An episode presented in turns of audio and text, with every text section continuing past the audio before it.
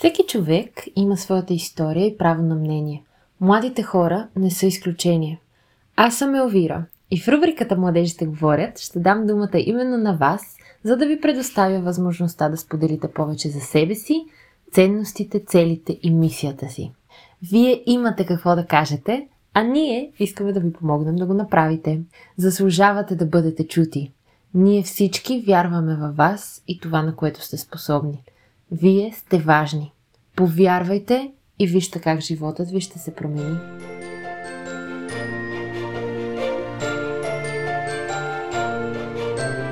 В днешния епизод ще се запознаете с Лилия Танасова, още един от прекрасните доброволци в нашия екип.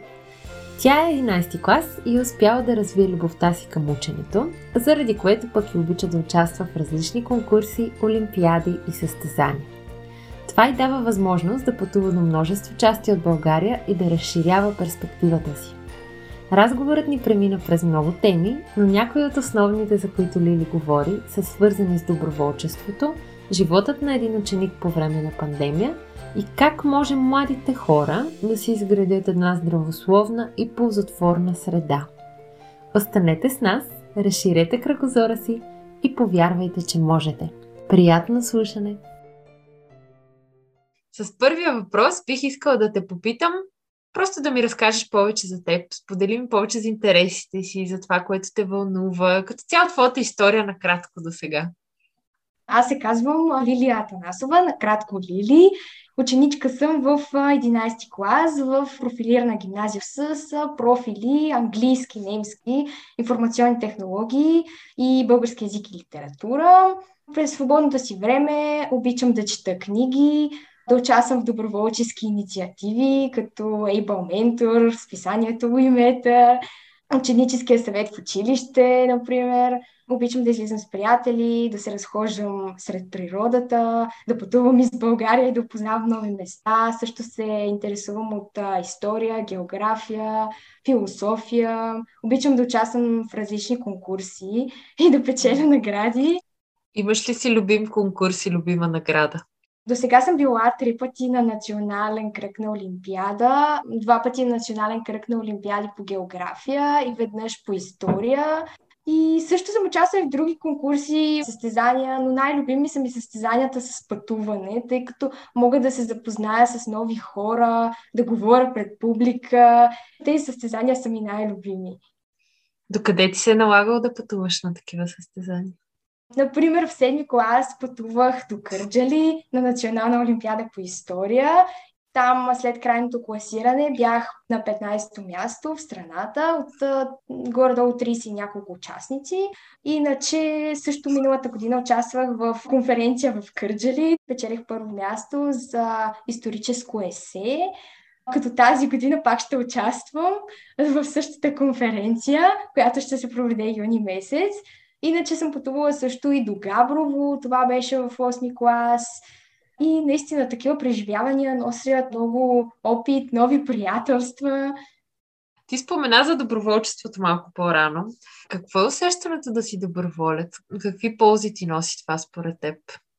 Като доброволец мога да науча много нови неща. Това ми дава опит за в бъдеще, как да работя, например, с документи. Също така запознавам с нови хора. И въобще чувството е прекрасно, че и ти допринасяш за нещо към дадената организация, например. Така че много ми харесва да се включвам в такива инициативи. За какво мечтаеш ти, Лили? Мечтая за един свят, в който всички да се разбираме, да се подкрепяме, да няма конкуренция помежду ни и единия да се стреми да е по-добър от другия, а просто взаимно да си помагаме, да бъдем по-добри хора.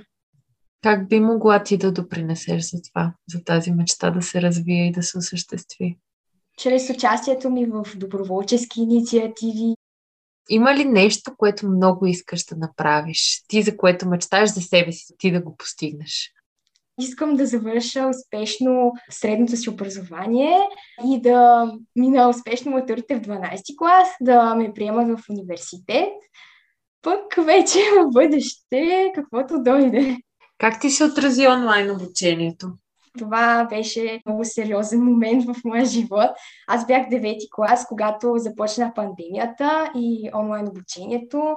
И така внезапно беше като гръм от ясно небе. На 13 март, аз си спомням, тогава бях на училище. Даже нещо много интересно. Предния ден бях сънувала молекулите на COVID-19. Аз а, имам много странни съвища. Предния ден бях сънувала COVID и просто като се събудих бях някакси много плашена. И отидох на училище и тогава само се говореше, че предстои да обявят извънредно положение, да ни пуснат онлайн и всички бяхме в напрежение какво ще се случи.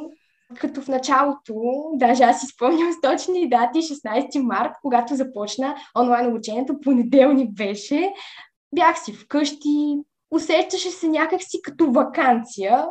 И така една седмица, обаче после, с времето наистина започна някакси да натежава въобще на съзнанието ми, на психиката ми, да съм си вкъщи, само да уча, да си говорим през един компютър. И тогава се чувствах един момент много самотна. Някак си хората, като че ли част от тях прекъснаха комуникацията си с мен, което допълнително ми се натрупа и цялото напрежение покрай пандемията, локдауна и въобще всичко, което се говореше по телевизията и социалните мрежи, просто ми се натрупа и в един момент а, изпаднах в едно такова състояние, че изобщо не знаех вече кога ще дойде края на пандемията, ще има ли изобщо край на пандемията. Наруших си режима на хранене, на лягане вечер и това се отрази много зле и за здравето ми. А сега по-добре ли се чувстваш вече?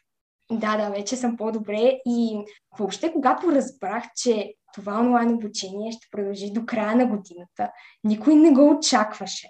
Беше много депресиращо, много потискаща беше самата ситуация. Често плачех, чувствах се някакси неразбрана. Вкъщи, разбира се, моето семейство ме подкрепяше, но аз лично си се чувствах много зле вътрешно заради цялото напрежение. Друго нещо, което също допринесе за тази ситуация да не се чувствам толкова добре, беше, че аз в принцип винаги съм имала хора, на които съм се възхищавала, опитвала съм се да подражавам по някакъв начин на тях.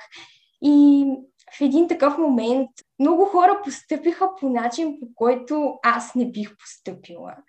И това ме накара да се засегна и да се почувствам зле. А какво ти помогна да се справиш с това състояние, да излезеш от него?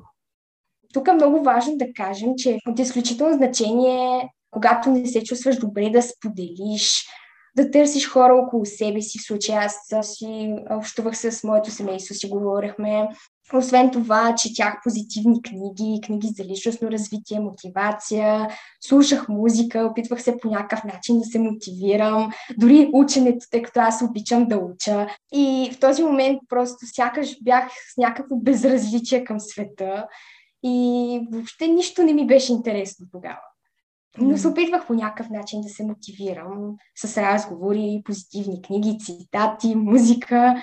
Точно тогава излезе книгата на Изабел Овчарова «Изи. Причината», която я прочетох и наистина ме накара да се замисля за много неща и ми повлия много от това да изляза от този водовъртеж, в който бях попаднала. Ти спомена по-рано, че с доста хора си спряла да общуваш заради пандемията. Успяхте ли да си заздравите взаимоотношенията след това или това просто те ориентира с кои хора ще запазиш контакт и с кои не? Определено пандемията изигра роля в отношенията ни с някои хора, но се ориентирах съответно на кого наистина мога да разчитам и кои хора да допускам в живота си, защото е много важна средата около нас. Тя играе ключова роля, защото, например, ако сме в среда с мотивирани, позитивни хора, то е доказателство, че и ние ще бъдем мотивирани. Ориентирах се в каква среда искам аз да бъда и продължавам да търся такава среда от хора, като например отново в WeMeter, в Able Mentor, откривам такива хора и съм изключително щастлива. Кажи според теб, какво може да помогне на човек да си изгради една подобна среда? Тоест, как да намери средата, която би била най-пълноценна за него? Моят съвет е хора, които искат да си намерят средата, да бъдат проактивни, да търсят, да се запознават с нови хора. Знам, че някои са доста притеснителни, защото аз самата преди бях много притеснителна, но в този случай съветвам хората да търсят, да участват в доброволчески инициативи. Определено, както казах, това носи много опит, много стойност и да бъдат, разбира се, все пак мнителни, да не приемат всичко така, както им се поднася, да вярват, че не всичко е такова, каквото изглежда на пръв поглед. Все пак да си имат едно на ум. Разкажи, според теб, кои са уменията, които в днешно време са нужни на младите хора? Днешно време нужно е младите хора да бъдат на първо място проактивни. Това е една думичка, която означава да бъдем дейни хора, се стреми да търсим новото, познанието, да участват в различни инициативи, в конкурси, в конференции, каквото и да е. То носи опит, познания, нови хора, нови приятелства. Също така а, да бъдат постоянни в каквото са си набелязали. Може да прозвучи малко клиширано, обаче наистина човек може да успее в каквото си е набелязал, стига да бъде постоянен и упорит, разбира се, да преследва мечтите си. Мисля, че изброи много важни качества. Проактивността и постоянството са много ключови, според мен. Тази проактивност, за която говориш, понеже вече два пъти я споменаваме, интересно ми е каква роля тя играе в твоя живот? Колко е важна за теб самата? Когато попаднах в Able Mentor, за първи път научих значението на тази думичка проактивност. За мен тази дума има много важно значение за това да се стремя да се самоусъвършенствам, да търся нови предизвикателства, нови полета за изява, така да кажем, различни конкурси, състезания и вярвам, че всичко това ще ми донесе много опит, познания, пък и по този начин преодолявам и страховете си, като например да говоря пред публика. Преди страшно много се страхувах, а даже сега провеждаме и интервю. Има ли някоя тема, която представлява много голям интерес за теб и би искала да я обсъдим? Бих искала да кажа на всички млади хора, без значение на каква възраст са, да не се притесняват да бъдат различни по някакъв начин, защото това е най-хубавото то ни прави уникални. Аз, например, така да се каже, съм зубър. Много хора са гледали на това с насмешка, едва ли не. Но в това няма нищо лошо да учиш. Така че знам, че има много хора, които се притесняват от това нещо. То не е нищо срамно, напротив, трябва да се гордееш с това. Защото в днешно време хората гледат да приличат сякаш един на друг. Това, което искам да кажа е да преследват мечтите си, независимо какво хората около тях им казват. И дори в момента да нямат около себе си хора, които да ги подкрепят, рано или късно ще намерят такава среда. Просто трябва да търсят. Което не е лесно, но рано или късно ще стане. Много хубаво послание да ти кажа и отново според мен всичко, което каза сега, обхваща и проактивността, обхваща и това да си излезеш от комфортната зона и съответно нали, малко или много да бъдеш себе си, да откриеш тази версия на себе си, която си ти и да си смел нея. Ти чувстваш ли се сякаш си себе си във всичките ти взаимоотношения с хора? Сега вече се чувствам, преди изобщо не се чувствах, защото просто, както казах, аз обичам да уча и не всички хора около мен обичат да учат. Обаче сега се чувствам вече себе си и като участвам в такива инициативи, в конкурси, конференции, срещам различни хора от различни краища на България. И това ми дава надежда, че не съм сама. Винаги има някой като мен със същите интереси и можем да си общуваме. Така че със сигурност сега се чувствам много по цяла, така да кажа, от преди. Защото не се чувствам просто сама. Винаги в света има хора, които са с, с същите интереси, горе-долу виждания като нас. Какво може да помогне на един младеж, който някак си преминава през период, в който не знае кой всъщност е, да открие това за себе си, да си отговори на този въпрос? Какво помогна на теб? Както казах, на мен лично много ми помогнаха позитивни книги, цитати. Също така медитацията помага да си прочистиш мислите и да осъзнаеш кое наистина ти е ценно и важно, кои са твоите ценности. Бих посъветвала хората да отделят малко време за себе си през деня и да си помислят това, което правя в момента, наистина важно ли ми е, наистина ли ми е ценно точно сега и какво бих направил наистина. Ще жертвам ли цялото си време за това нещо?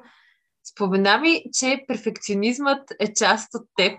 Каква роля играе той в живота ти? Как афектира действията ти и всичко, което правиш? когато бях доста по-малка, не бях перфекционист. Не можех да рисувам хубаво, не можех да пиша хубаво, така да се каже.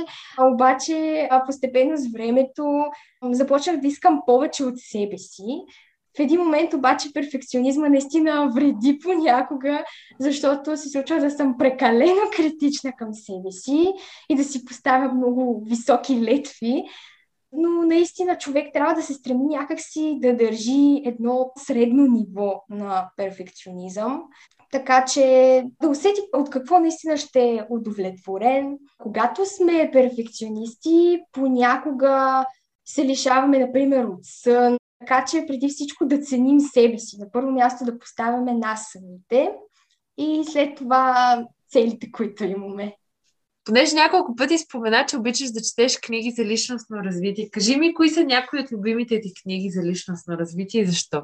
В момента любимата ми книга е Седемте навика на високоефективните тинейджери, която вече прочетох. Иначе много харесвам книгите на Изабел.